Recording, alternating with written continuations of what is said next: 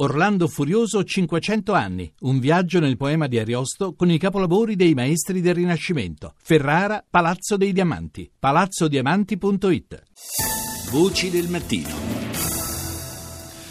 Saluto il corrispondente RAI da Pechino Claudio Pagliara. Buongiorno Claudio. Buongiorno, buongiorno a tutti i radioascoltatori. È in corso il sesto plenum del Partito Comunista Cinese, un uh, appuntamento del quale abbiamo sentito proprio adesso i titoli eh, della, di CCTV, della TV cinese, non, eh, non si faceva cenno in, in, questi titoli, ma in realtà eh, è, è, al centro di molte attenzioni da parte degli osservatori internazionali perché lì si gioca una partita importante per il futuro della gestione del potere in Cina. Sì, non c'è dubbio, questo è un anno eh, con, quasi senza precedenti nella storia della Cina contemporanea nell'arco dei prossimi eh, 12 mesi che conducono a, alla sessione, alle, alle, assise del Partito Comunista che si terranno più o meno tra un anno. Eh, ben 5 eh, membri su 7 del plenum, l'organo massimo del potere comunista in Cina e eh, la metà dei 25 eh, membri del plenum allargato, ovvero in sostanza i due massimi organi dirigenti del paese, eh, dovranno essere rinnovati perché eh,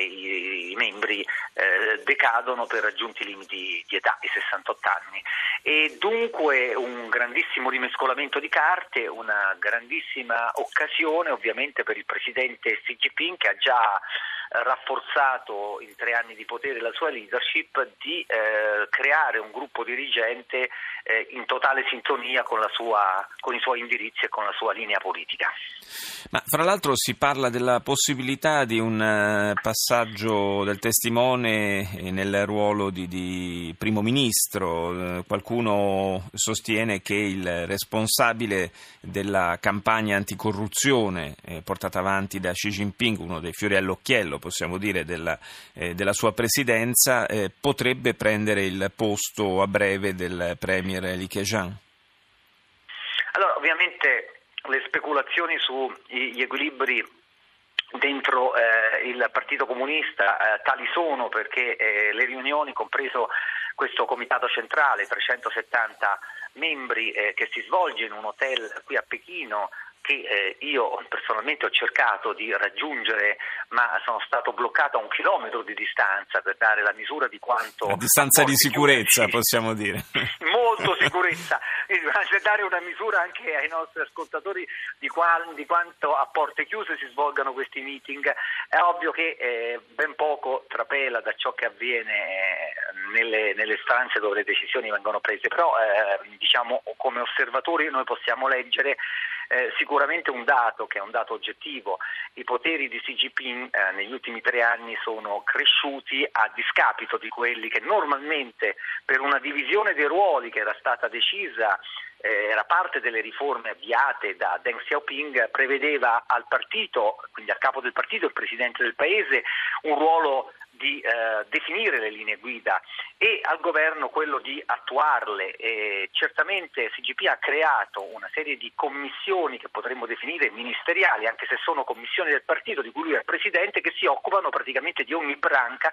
dell'amministrazione statale, dunque svuotando di fatto il, ruolo del primo ministro e dei ministri, così come ha partecipato Jinping non più tardi di un mese fa, presieduto anzi non partecipato, a una riunione con le imprese pubbliche eh, affermando che l'azionista di riferimento delle imprese pubbliche deve restare il Partito Comunista e non era mai accaduto che il leader del paese partecipasse a una riunione che è di fatto uh, una riunione economica alla quale normalmente presiede il primo ministro. Dunque certamente il ruolo crescente di Xi Jinping getta un'ombra su quello del primo ministro Li Keqiang. Se questo poi si tradurrà anche in un cambio uh, diciamo alla guida del governo lo sapremo solo appunto tra un anno e francamente fare speculazioni sui nomi è un po' un gioco che lascia il tempo che trova proprio per quel chilometro che ci separa dalla stanza dei bottoni. Sì, è un chilometro che forse poi se, se lo trasformiamo in, in, una misurazione non eh, metrica lineare, ma in qualcosa di, di più, eh, diciamo, di meno concreto, forse diventa ancora più ampio, ancora più lungo, insomma, perché davvero è difficile, è difficile penetrare in, eh, nei, nelle segrete stanze del potere cinese. E resterà da vedere se il, eh, il meccanismo di gestione del potere in Cina con questo rafforzamento a cui tu facevi cenno del eh, ruolo del presidente a un certo punto non, eh, non finirà con lo sviluppare come è accaduto in passato delle, degli anticorpi proprio contro un eccesso di, di, di potere concentrato nelle mani di un solo uomo. Questo, per questo momento uh, direi che il presidente Xi Jinping è riuscito ad affermare la sua leadership uh, mostrando di avere una statura, un carisma che certamente è superiore a quello dei suoi immediati eh, predecessori e può essere comparato solo a, ovviamente a quello del fondatore della Repubblica Popolare Mao e, e di Deng Xiaoping come capacità di eh,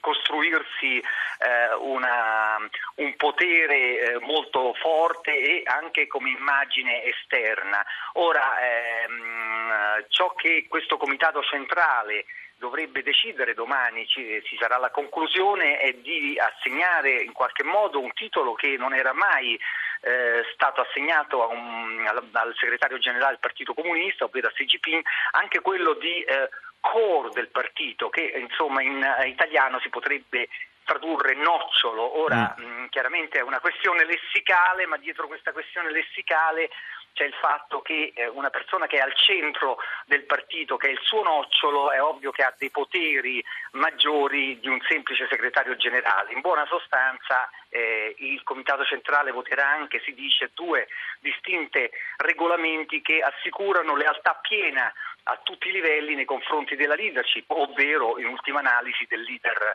eh, del, leader del core di questo partito. Dunque in sostanza Xi Jinping sta rafforzando in questo momento i suoi poteri dentro il partito, nel paese e eh, molti dicono eh, che eh, tenterà anche, ma qui siamo veramente nelle speculazioni, nel lontano 2022 quando finirà il suo mandato decennale eh, di restare al potere anche oltre, rompendo quella che è una tradizione certo, molto... Eh, cinese che ogni dieci anni c'è una un ricambio generazionale di leadership. Una tradizione consolidata. Grazie, grazie a Claudio Pagliara, corrispondente Rai da Pechino, per essere stato con noi.